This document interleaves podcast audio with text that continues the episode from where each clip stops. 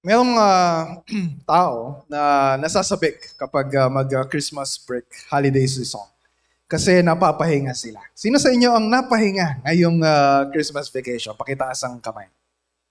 Uh, pero yung iba ay uh, bakit kung kailan bakasyon, saka pa nakakapagod? kung kailan Christmas break, na dapat magkaroon tayo ng break, ay uh, yung pa yung uh, nakakapagod. Hindi ko alam kung na-observe ninyo. Pinag-usapan namin mag-asawa na abalang-abala yung mga tao for the last uh, week or uh, two weeks. Tingnan, tingnan lang ninyo yung galaw ng mga tao sa uh, sa palengke o kaya sa mall. Di ba? Parang napakadaming pinagkakaabalahan. Lalo na kapag magpapasko na at magbabagong taon. Maingay. Ang daming distractions. And um, I suppose, na napansin din ninyo na during this uh, holiday season, ang hirap mag-quiet time.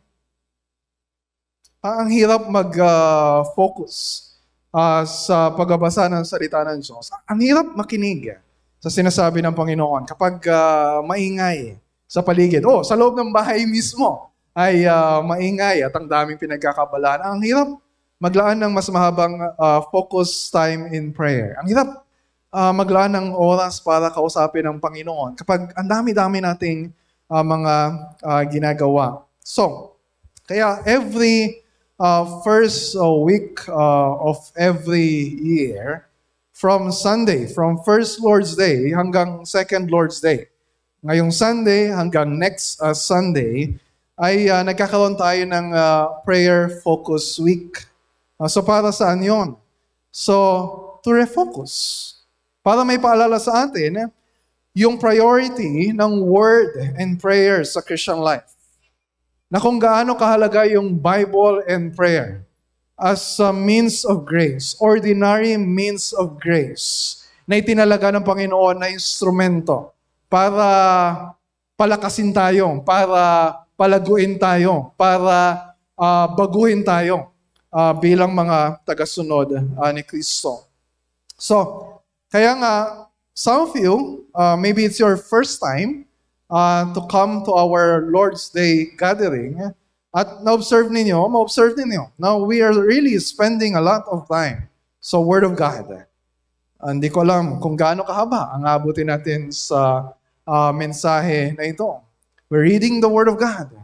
We're singing the Word of God. And we're praying. May mga elders, may mga leaders na nagli-lead sa mga prayers na we hope na yun din ay uh, ayon sa salita ng Panginoon. Kasi napakahalaga ng salita ng Diyos. Napakahalaga ng prayers. At yung mga inaawit natin, they are forms of uh, prayer. Kasi yon ay uh, sinasabi natin uh, sa Panginoon. E kaya sa Friday, we will have a prayer meeting. Sana, mas marami po yung uh, makasama natin uh, sa ating prayer meeting. At meron kayong natanggap na Bible reading and preaching schedule. Paki uh, hawakan nga kung uh, meron kayo. Kung wala po kayo, ay uh, pakitaas din ng kamay para uh, mabigyan po kayo ng ating mga ushers. And so, be sure to keep that. Uh, dahil nakalagay dyan yung uh, mga uh, topic uh, and text uh, na pag-aaralan natin every uh, Lord's Day. Isama ninyo sa prayer. Basahin ninyo ahead of time. Isama ninyo sa prayer ang uh, mga preachers ninyo. And um, make sure na uh, you will commit uh, to come uh, every Lord's Day and uh, worship the Lord and listen to the Word of God. Palagi ko sinasabi, and uh, this is my prayer, na makita ninyo na yung Lord's Day gathering natin ang pinakamahalaga na appointment na meron kayo throughout the week. Wala nang mas mahalaga na gawain throughout the week kaysa dito sa dalawa, tatlong oras na inilalaan natin uh, sa pagsamba sa Panginoon. And sometimes, the whole day, uh, every four, uh, fourth uh, Sunday. So, kailangan matutunan natin, kung uh, ito'y nakita natin na mahalaga, let us learn to say no sa ibang invitations. Kapag may iimbita sa inyo at talagang tatamaan, yung gathering natin every, uh, uh, unless, of course, uh, in cases of emergency. Pero kung may mag invite sa inyo, gathering, o kaya binyag, o kaya birthday, you know what's important. Let's learn to say no. And say yes sa mas mahalaga. Hmm, minsan sasabihin natin, eh, pastor, minsan lang naman eh. Pero kapag uh, nasanay tayo sa minsan na pag-absent, delikado yon dahil uh, baka makasanayan natin. So, I pray na inaita ninyong commitment natin uh, sa Word of God and sa prayer every uh, Sunday uh, morning uh, ay magsilbing halimbawa sa inyo. And inspiration na maging priority rin yung Word and prayer sa personal time na meron kayo. Private time or uh, family uh, time uh, sa bahay. And so yung uh, guide na na-receive ninyo ay uh, new cycle ng ating three-year uh, Bible reading plan uh, to read through the Old Testament once at sa New Testament twice. And so, yung iba sa inyo ay uh, nagpapasalamat last, uh, no, two years, almost two years ago, nung nagsimula yung uh, pandemic, uh, yung quarantine. Uh, marami sa inyo nagpapasalamat. Yes, mas marami uh, na kaming time. Mas marami na akong time para magbasa ng Bible, para mag-pray. And we thank the Lord uh, na ginamit yun ng Panginoon. Pero, ask yourself, ganun pa rin ba ang nasasabi ninyo ngayon? Do you still have more time with the Word of God and with prayer? O baka balik na naman sa dating gawin. Or kapag ka nag-small groups tayo, halimbawa kung mag-small groups tayo mamaya, tapos may nagtanong sa'yo, anong prayer request mo? Uh, sana bigyan ako ni Lord ng mas maraming time. may mga narinig na ako na nag-request ng ganon. You're asking something na impossible. Bakit? Lahat naman tayo meron 24 hours a day. Sino sa inyo meron 25 hours a day? Di ba? Sometimes we wish, sana 25 hours, sana 26 hours. Pero ang problem natin is not lack of time. Our problem is uh, priorities. Ano bang mas mahalaga?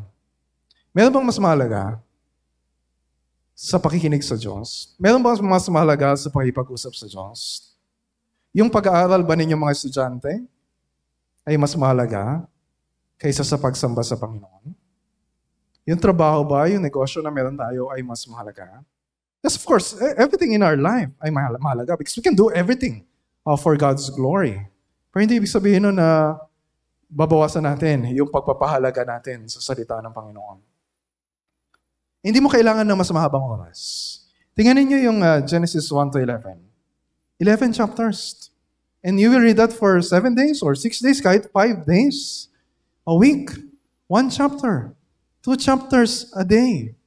Kaya niyong basahin nyo ng 10 minutes or less. Tapos plus 10 minutes. You reflect, You meditate, anong tinuturo nito tungkol sa Diyos? Anong tinuturo, tinuturo nito tungkol sa pagdating ng Panginoong sa Kristo? Paano ko i-apply sa buhay ko? And even you can write uh, sa journal ninyo. And you can pray for yourself. You can pray for your family. 10 minutes and then another 10 minutes. Uh, you have uh, yung members directory. You can pray for five members a day for another five or 10 minutes. So that's just 30 minutes a day. Gano'ng kahaba yung 30 minutes? Kung ikukumpara sa haba ng oras natin sa social media or sa YouTube. Ah. Napaka-ikli nun. So, hindi talaga kabisihan yung problema natin. Kulang tayo ng motivations. So, ang dahilan bakit pinapaalala ko ito sa inyo. Baka iba sa inyo nag, uh, iisip na, na naku, ano ba naman to si Pastor? Uh, bago, bagong taon. Katakot-takot na sermon agad. Wala pang sampung minuto na nagsasalita. Because we need reminders. Nakakalimot kasi tayo. Nakakalimot tayo sa salita ng Diyos. Sinasabi natin, we are Bible Christians. Mahalaga sa atin ang salita ng Panginoon. Pero yung attitude na pinapakita natin, yung oras na inilalaan natin sa Word of God, hindi talaga nagsasabi kung gaano kahalaga ang salita ng Diyos sa buhay natin. So we lack motivations. Minsan din natin nakikita kung gaano ka-importante yung salita ng Diyos sa buhay natin. And yung mga tao, katulad na sinabi ko din nung uh, Christmas uh, sermon, minsan ginagawa nating uh, distractions. Yung kabisihan ng uh, Christmas holidays and the uh, New Year, na may mga problema tayo. May mga problema sa family, may mga problema sa uh, finances, uh, may mga uh, maraming inaalala sa buhay. And uh, ibang tao, oh, salamat kasi abalang-abala uh, ngayong holidays. Pansamantala, nakalimutan uh, yung mga problema nila. Pero eto na naman, bagong taon na naman. Uh, ordinaryong araw na naman. Haharapin na naman natin yung problema natin. Hindi naman natin matatakasan yun eh. Hindi naman matatapos yun eh. Hanggang nabubuhay tayo sa mundo, uh, meron tayong problema na uh, kakaharapin. So yung question lang sa atin, saan tayo hihingi ng tulong? Ano yung inaasahan natin na makakatulong sa atin? Uh, sa araw-araw ng buhay natin. Or maybe, yung iba sa atin ay nagkukulang uh, ng uh, tiwala sa Panginoon. Eh, madalas, matagal ko na nga yung pinag-pray, yung pinag-pray ko eh. Pero, baka naman ang Panginoon na yung nakalimot. Bakit hindi na yan? Hindi naman niya naalala yung mga uh, prayer requests namin? Bakit hanggang ngayon ay hindi pa rin niya uh, binibigay? So, siguro nandun pa rin yung sakit, nandun pa rin yung hirap, nandun pa rin yung hapde, uh, ng mga naranasan natin sa buhay. So yung question sa atin ay, nagtitiwala ka ba? Na yung tulong na kailangan mo ay manggagaling sa Diyos. Nagtitiwala ka ba?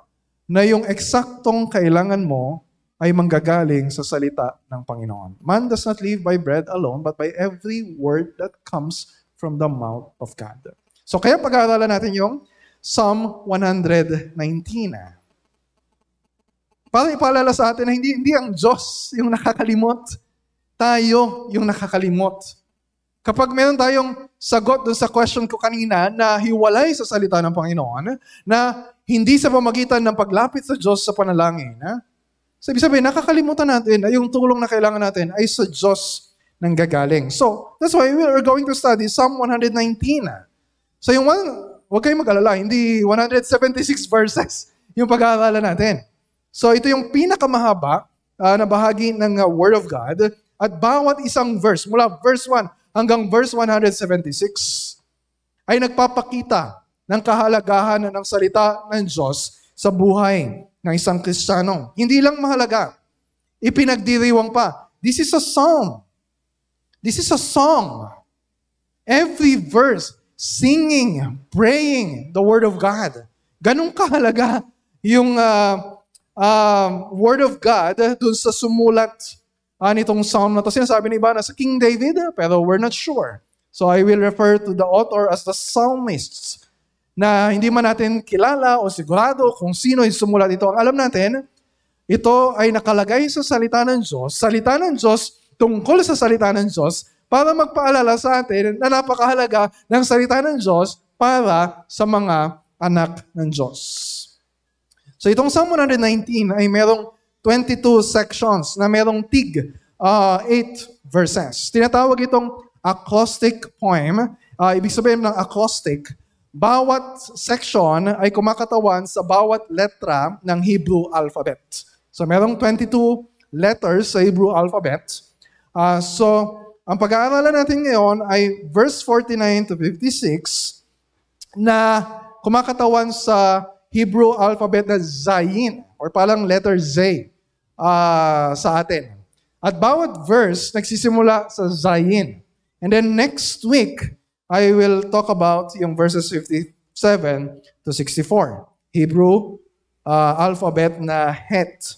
So dito sa verses 49 to 56, kung makita ninyo yung Bible ninyo, hindi naman magkakamuka yung uh, letra uh, ng simula. Kasi yan ay translation sa English or sa Tagalog. Pero sa Hebrew, makikita ninyo yung uh, letter na ganito ang itsura. So mahirap i, uh, isulat. Uh, Zayin. Sa verse 49, Zakar. Remember. Verse 50, Zot. Verse 51, Zed. Verse 52, Zakar ulit. Remember. And then verse 55, Zakar. Ulit. Remember. So, remember sa verse 49. Remember sa verse 52. Remember sa verse 55. So, mukhang yon ang key word uh, nitong uh, uh, passage uh, na ito. At doon uh, natin paikutin yung ating uh, pag-uusapan. Yung una, yung prayer ng psalmist, na alalahanin ng Diyos yung kanyang mga pangako. Yung pangalawa naman, yung resolution or yung commitment ng sumulat na aalalahanin ko ang salita ng Panginoon. Aalalahanin ko ang pangalan ng Panginoon. So, tingnan natin yung unang remember, Zakar. Nasa verse 49. Ano yung prayer niya sa verse 49? Remember your word to your servant. Bakit ganito yung prayer niya? Ano ba yung na-experience niya? Mabigat yung mga dinadala niya, kaya ganito yung prayer niya. Look at verse 50. Sinabi niya na meron siyang affliction. Meron siyang hirap o bigat o hapdi na, na nararanasan. My affliction. And to be more specific, sabi niya sa verse 51, sa sali ng CSB, the arrogant constantly ridicule me. nilalait, hinahamak. May mga mayayabang na tao na kumakalaban sa kanya. And pansinin, pansinin mo kung paano isinalarawan yung paghamak sa kanya or yung paglaban sa kanya. Hindi ito isang beses lang ginawa. Hindi ito uh, maliit na bagay lang.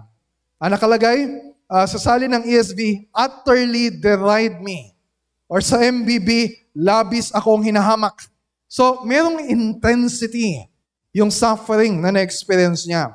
Or, pwedeng may kinalaman sa duration. Hindi lang matindi, kundi mahaba yung hirap na dinaranas niya. Kaya sa salin ng uh, ah, CSB, constantly. Or sa ang salita ng Diyos, palagi akong hinahamak. Maaaring may kinalaman sa pareho. Matindi, mahaba yung suffering na na-experience niya. Bagong taon na, nandun pa rin. Hindi pa rin nawala yung kanyang problema. Posible na meron din kayo nararanasan na ganito. Siguro may narinig kayo na masama na mga pananalita sa inyong asawa o sa kasama ninyo sa bahay o sa kapitbahay ninyo. O sa may utang sa inyo. Sila na nga yung may utang, sila pa yung masakit magsalita. Or maybe hindi ganitong uh, uh, exactly uh, na situation. Maybe merong sakit na dinaranas kayo. Or meron kayo napakatagal nang hinihiling sa Panginoon pero hanggang ngayon ay hindi pa rin niya ipinagkakaloob. Di ba? Kaya hirap na hirap kang kumanta kanina ng, I will wait for you, I will wait for you. Lord, ang tagal ko na naghihintay. Or maybe a financial problem. Or maybe a problem sa relasyon ninyong mag-asawa. So I don't know exactly Maring iba-iba yung nararanasan natin, pero same pa rin yung kailangan maging prayer natin. Verse 49, Remember your word to your servants. Maring hindi ganito yung prayer natin kapag meron tayong problema. Maring yung prayer natin agad, sasabihin natin kay Lord, Lord, wala akong trabaho, bigyan mo ako ng trabaho. Lord, wala akong pambayad. Lord, bigyan mo ako ng pambayad. Lord, ang sakit-sakit na sa ulo nitong asawa ko, nitong anak ko. Lord, patinuin mo naman yung uh, mga kasama ko sa bahay. Pero nakakalimutan ba natin? We are God's servant. Di ba sabi sa prayer niya, Remember your word to your servant. I am your servant. You are my master. Di ba bakit minsan? Sa halip na yung prayer natin, we humbly request, inuutusan natin ng Diyos eh, nahihirapan talaga akong pakinggan. Kapag meron kami mga pastors gathering, tapos iba-ibang uh, uh, denominations yung uma-attend, tapos kung mag-pray sila, I declare, di ba, andun yung, andun yung, andun yung demand sa Panginoon. Na parang inuutusan. Parang sinisigawan pa ang Diyos kung anong dapat niyang gawin. We are God's servant. Hindi natin inuutusan ng Diyos. Tayo ang dapat utusan ng Diyos. We pray, we humbly request, Lord, Ito po yung kahilingan ko.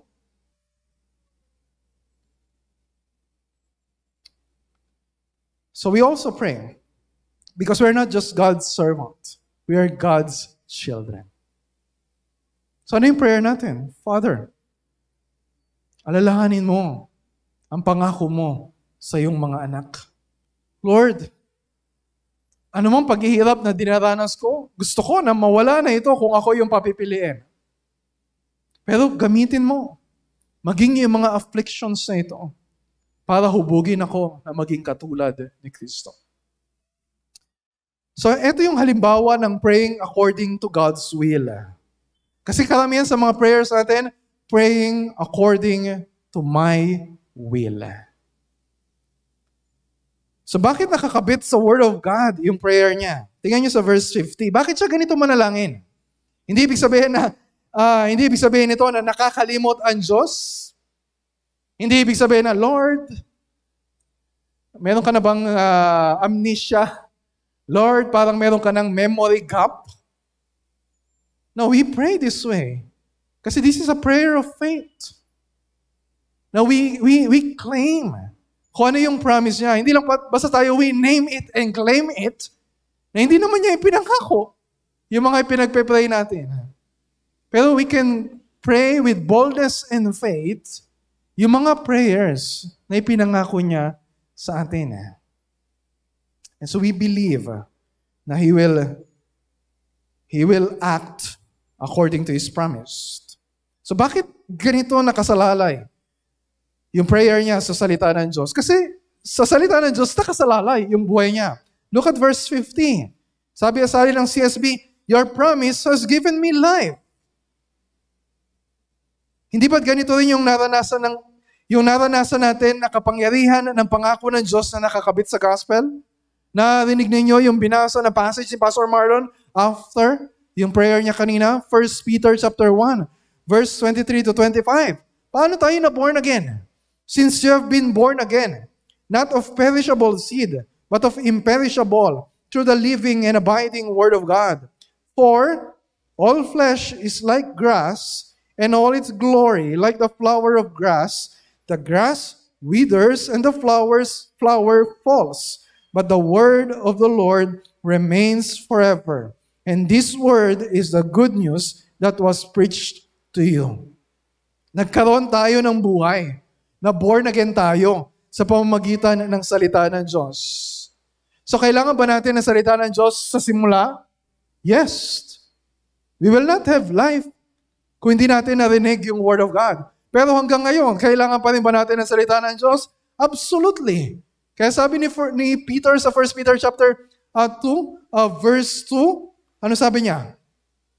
Na parang gatas yung salita ng Panginoon. Tayo naman parang sanggol hindi tayo tatagal. Like newborn infants, sabi niya, verse 2, like newborn infants, long for the pure spiritual milk, that by it you may grow up into salvation. Kailangan natin ng gatas ng salita ng Diyos araw-araw. Lalo na sa mga oras na pinanghinaan tayo ng loob. Lalo na sa oras na naiinip na tayo sa katuparan ng pangako ng Panginoon. Kaya nga sabi ng psalmist tungkol sa life-giving promise ng Word of God. Verse 50, yung first line ng verse 50. This is my comfort in my affliction. Ano yung comfort na meron siya? Hindi kapag nawabayaran na lahat ng kanyang pagkakautang. Hindi kapag nawala na yung kanyang sakit. Hindi na kapag nawala ng tuluyan itong COVID pandemic. Hindi kapag nagka-vaccine na lahat ng tao. This is my comfort. Your life-giving promise.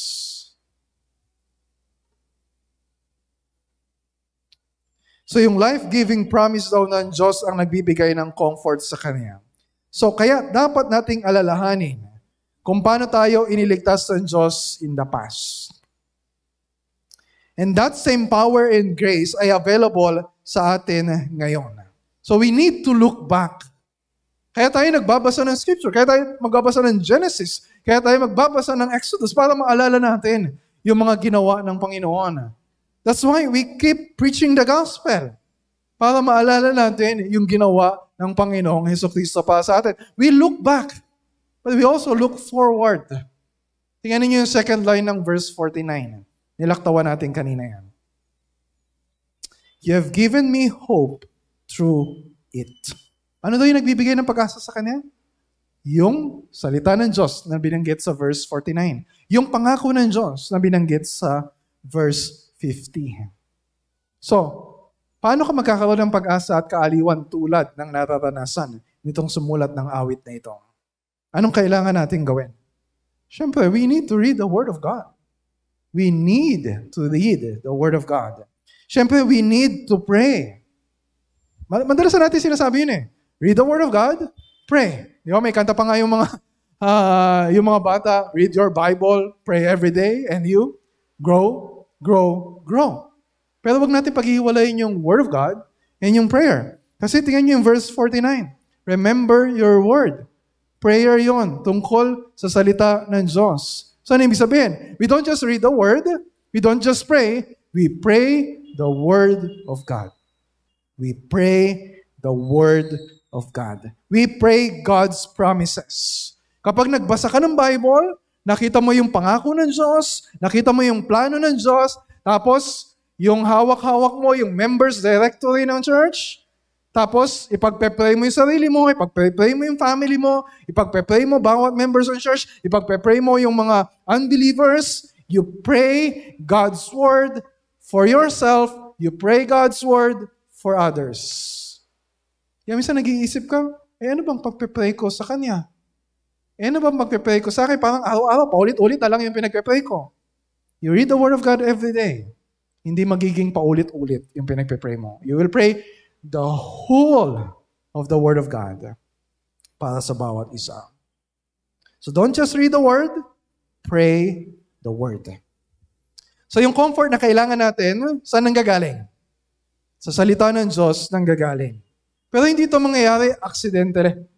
Hindi ito by chance na mangyayari. Hindi ito mangyayari, hindi ko alam iba ginagawa, yung Bible ginagawang unan uh, kapag siya ay matutulog. You cannot find comfort uh, kapag gagawin mong unan yung salita ng Panginoon. Papasok ba yan automatically uh, sa, sa isip mo? No. Dapat may commitment. Ano yung commitment na dapat meron tayo sa salita ng Diyos? Verse 51. Ano yung commitment ng psalmist about the Word of God? Hindi tulad ng mga kaaway niya. Hindi tulad ng mga unbelievers. Hindi tulad ng mga tao, mga tao sa paligid natin na kunwa-kunwari pa mag uh, New, New Year's resolution. Pero wala namang mangyayaring pagkabago sa buhay nila. Dahil yung resolution nila, yung content ng resolution nila, maging yung kalagayan ng puso nila ay hindi naman naayon sa salita ng Diyos. Verse 51. Kahit ano-ano pang salita raw ang naririnig niya sa ibang tao, hindi sapat na dahilan yon para pabayaan ang salita ng Panginoon. Don't ever make an excuse for neglecting the Word of God. Don't ever say, eh busy naman talaga ngayon eh. Alam naman ng Diyos yun. May intindihan naman ako ng Diyos. Sobrang busy lang talaga ngayon. That's not commitment. That's excuses. That's just justifying our disobedience. Para medyo mabawasan yung hapde dun sa konsensya na nararamdaman natin. That's not commitment. Ito yung commitment, verse 51. But I do not turn away from your law. Ito yung commitment na nais ng Diyos para sa atin. Ito yung commitment na nais ng Diyos para kay Joshua nang pumalit siya kay Moses para siya na yung mag-lead sa Israel papunta sa promised land.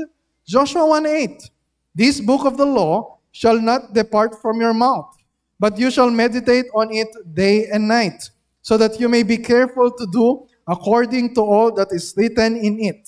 For then you will make your way prosperous, and then you will have good success. Walang prosperous New Year.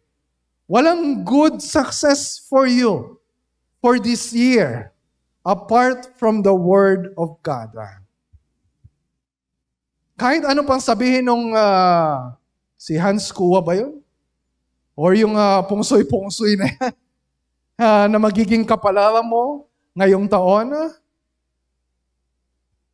walang mangyayari na prosperity and success for us kung hindi yon ayon sa salita ng Diyos. At ang salita din ng Diyos ang magdi-define ng prosperity and success na yon.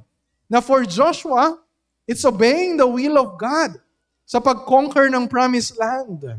Hindi yung prosperity and success na definition ng mundong ito. Huwag tayong makikinig sa sinasabi ng ibang tao. Huwag tayong makikinig sa sinasabi ng puso natin na mapandaya kung yon ay taliwas sa salita ng Panginoon na So sa mga galing yung comfort na kailangan natin?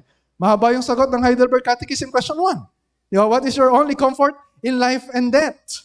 Pero kung titingnan mo yung, yung answer na yon, lahat yon may kinalaman sa salita ng Diyos. Dahil kung babalikan mo yung salita ng Diyos, doon mo makukuha yung comfort na kailangan mo kasi doon mo maalala kung ano yung ginawa ng Diyos, kung ano yung sinabi ng Diyos, kung anong ginawa ng Diyos para sa iyo. Kung paano tayo iniligtas ni Kristo, kung paano tayo ngayon nakikipag-isa na kay Kristo, kung paano araw-araw ginagaba, ginagabayan tayo ng providence of our Heavenly Father na walang malalaglag sa mga buhok natin na hindi man lang nalalaman ng Diyos. And everything works together for the good of all His children. At yung ginagawa ng Holy Spirit na nagbibigay ng assurance sa atin. Na meron tayong buhay na walang hanggan. Pero hindi lang comfort ang binibigay sa atin ng salita ng Diyos. Commitment tinutulungan tayo ng Holy Spirit to have commitment. Kaya nakalagay dito sa last line, nung answer sa Heidelberg, Heidelberg Catechism question 1, He makes me sincerely willing and ready henceforth to live unto Him. So, merong connection yung comfort from the Word of God sa commitment to the Word of God. Maraming tao ngayon, comfort lang yung gusto nila. Kung makukuha yon without commitment, but you cannot get comfort from the Word of God without commitment to the Word of God. Ano yung connection ng dalawa na yon? Look at verse 52. Ito na yung pangalawang remember. Pangalawang remember, Zakar. I remember, sabi sa sali ng CSB. Pero sa ESV, I think. When I think, or sa Tagalog, kapag inaalala ko, I remember your judgments from long ago and find comfort. Ano sinasabi? You can't find the comfort you need if you will forget the Word of God. Yung kaaliwan na hinahanap mo, huwag kang magtataka kung hanggang ngayon ganyan pa rin kalagayan ng puso mo. Kung pinapabayaan mo ang salita ng Panginoon. Kung hindi mo nakikita kung gaano kahalaga na basahin ang salita ng Diyos, pag-aralan ng salita ng Diyos, kabisaduhin ang salita ng Diyos. I remember your judgments, sabi dito. So paano nagbibigay yun ng comfort? I remember your judgments from long ago. Yung mga sinabi na ng salita ng Diyos sa sulat o yung sulat ni Moises, sa Pentateuch, Genesis, uh, to Deuteronomy. Hindi lang yung mga utos ng Diyos. Sabi dito, judgments, mga pasya ng Diyos, mga desisyon ng Diyos, yung pagsasakatuparan ng plano ng Diyos, yung pagliligtas ng Diyos sa kanila laban sa kanilang mga kaaway, yung pagpaparusa ng Diyos sa kanilang mga kaaway yung pagliligtas ng Diyos sa kanila. It is necessary for us to remember the story of God. Huwag lang natin alalahanin kung ano yung katapatan ng Diyos last year or noong 2020 or noong 2019. Let us remember the story of God from long ago. That's why we keep preaching the gospel. That's why we celebrate the Lord's Supper. Kaya tayo merong baptism. That's why we preach na nakasentro sa mabuting balita ni Kristo. Kasi yun yung problem natin sa mga resolutions natin eh. Akala natin yung mga resolutions natin, akala natin our life will get better, akala natin yung uh, New Year na to ay uh, yung yung success ito for us ay nakadepende sa gagawin natin or sa determinasyon natin o sa mga ginagawa natin. Nakalimutan natin na ang buhay natin, everything in our life depends sa gawa ng Diyos. Kaya yung kailangan nating balik-balikan na araw-araw. Yun yung primary. Wala tayong may pagmamalaki. This is a form of prayer. Di ba sabi, Oh Lord, I remember your judgments from long ago and I find comfort. Hindi to sinasabi na Minsan nagmamalaki tayo sa prayer natin eh. Meron tayong hinihiling sa Panginoon, Lord, oh, every Sunday na akong ma-attend. Meron akong uh, prayer. Birthday ko ngayon. Uh, Lord, araw-araw na ako nagka-quiet time. Alalahanin mo naman yung ginagawa ko at ibigay mo yung hinihiling ko sa iyo. But this is different. This is a form of thanksgiving. Lord, ito yung ginawa ko. Inalala ko yung salita mo. Inalala ko yung mga ginawa mo. At kapag ginagawa ko yon, I find comfort. Ito yung ginawa mo sa akin. Ito yung binigay mo sa akin. Ito yung pagpapala na natanggap ko. Salamat, Panginoon, sa biyaya mo sa akin. We don't deserve lahat ng mabuting bagay na tinatanggap natin sa Panginoon. So, anumang result and determination natin na sumunod sa salita ng Panginoon, kahit kailan hindi masasayang. Kahit kailan hindi masasayang. So, kailangan palagi nating alalahanin yun. Lalo na sa panahon ngayon, ang daming mga tao sa paligid natin. Pati yung mga tao na nagsasabi sa, na Christian sila, binabaliwala nila yung salita ng Panginoon. Pero kung ganito ka, ka tindi yung damdamin natin, yung pagkapahalaga natin sa Word of God, Katulad ng sumulat ng Psalm 19, ano ngayon ang mararamdaman natin? Kapag may mga tao na bumabali wala sa salita ng Diyos, anong nararamdaman niya? Look at verse 53. Anong nararamdaman niya? Hot indignation seizes me because of the wicked who forsake your law. Grabe. Hot indignation. Or sa CSV, fury. Lubos na nagagalit siya. Hindi ito yung parang kagabi. At syempre, tinatapos ko yung sermon ko uh, para ngayon.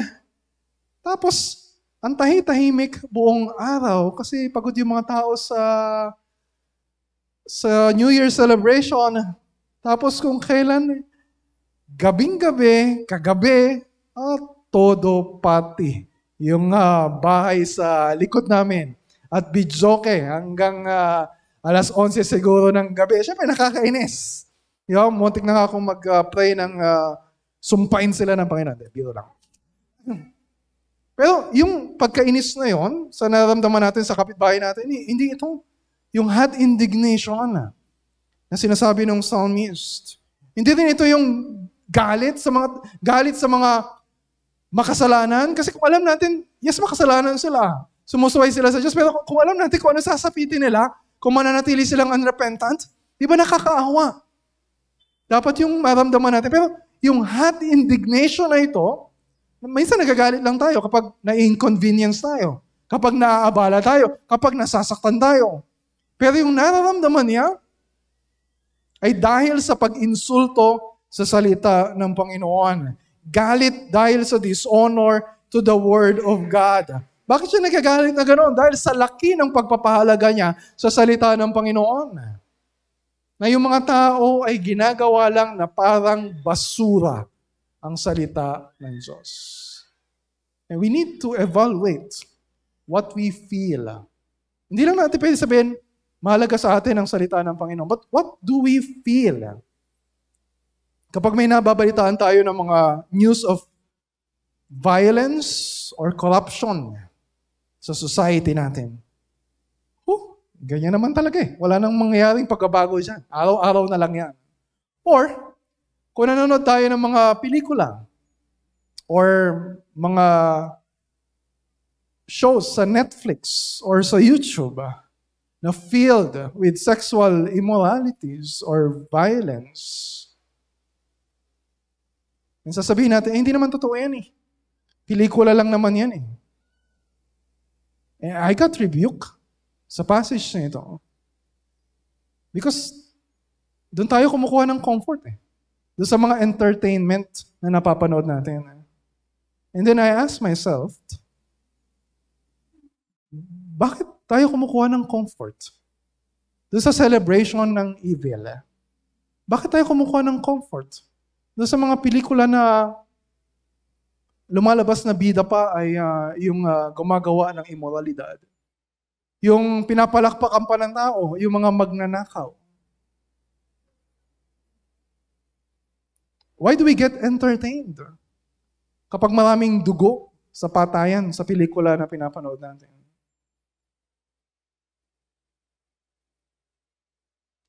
We cannot find comfort in celebration of evil.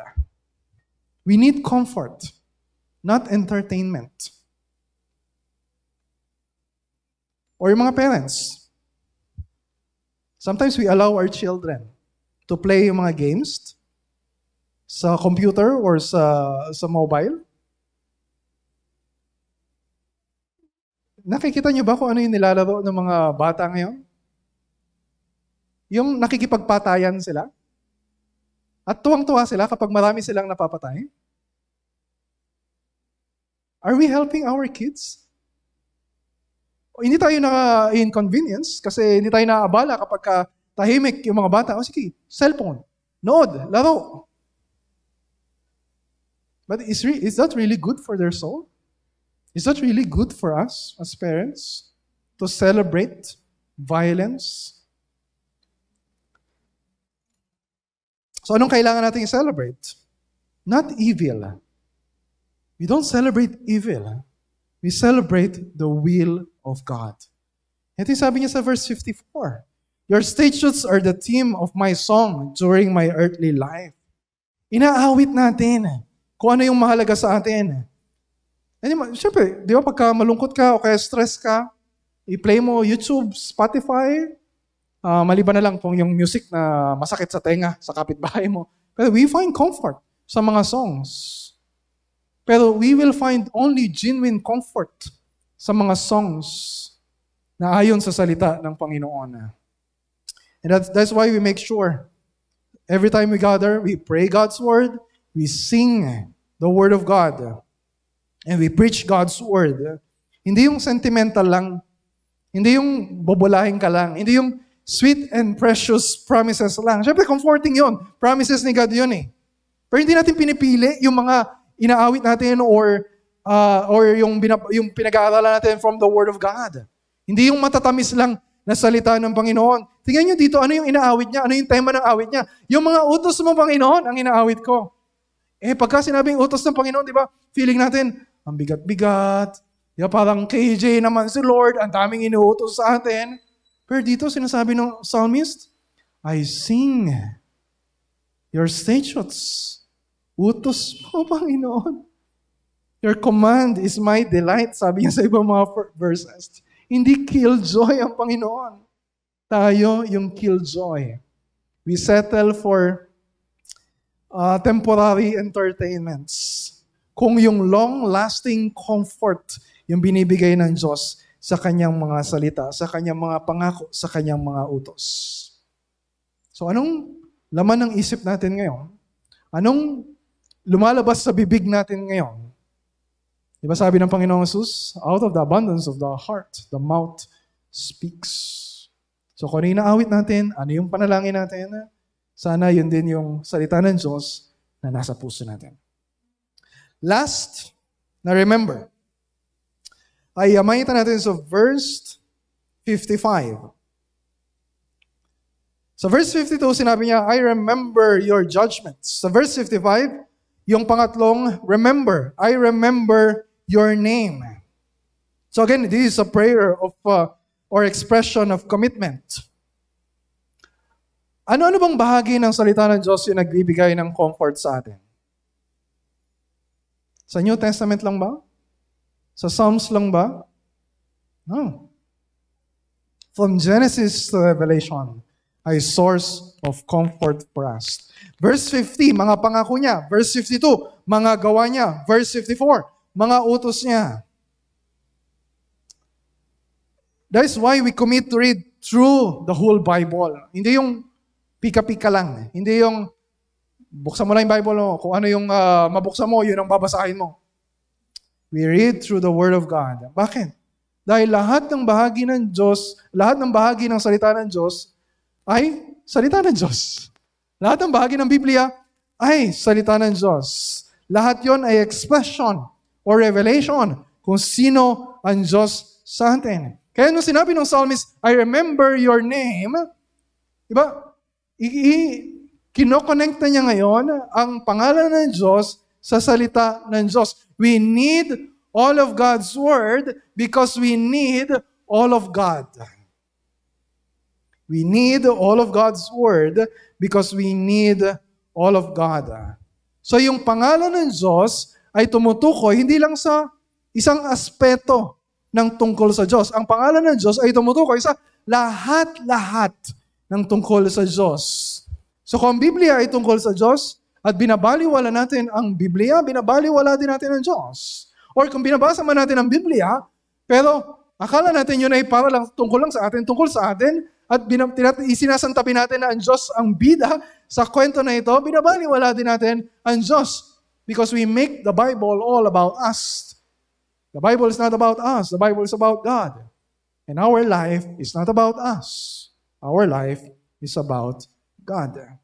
So kailangan, kailan natin kailangan ang Diyos.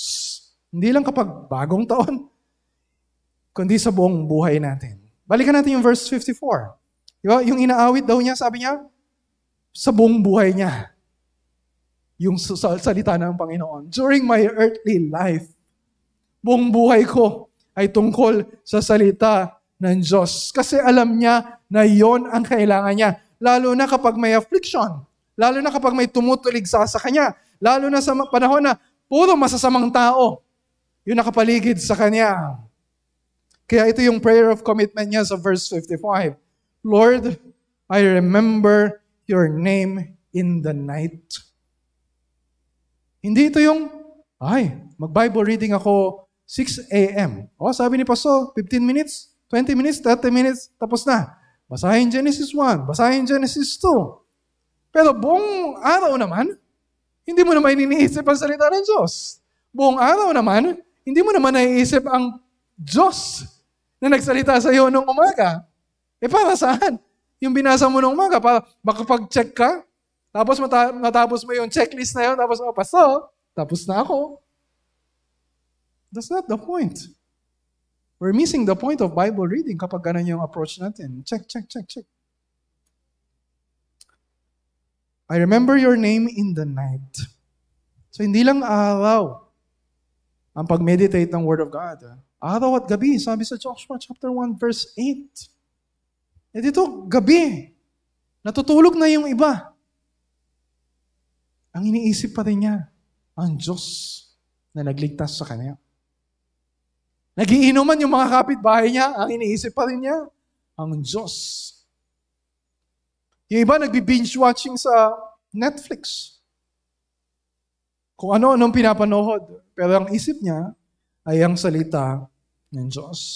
Yung iba ay nagpapalipas lang ng oras. Pero ang isip niya ay nasa Diyos. Ang iba kapag gabi, iniisip ang paggawa ng kasalanan. Pero ang iniisip niya ay pagsunod sa Diyos. Let's continue, verse 55. And I obey your instruction. Hindi lang kapag gabi. Sabi niya, this is my practice sa verse 56. I obey your precepts. Buo ang loob niya. Kahit anong panahon. Kahit masama ang panahon. Kahit mahirap ang panahon. Kahit na sobrang abala yung sitwasyon. Kahit na maraming kumakaaway sa kanya.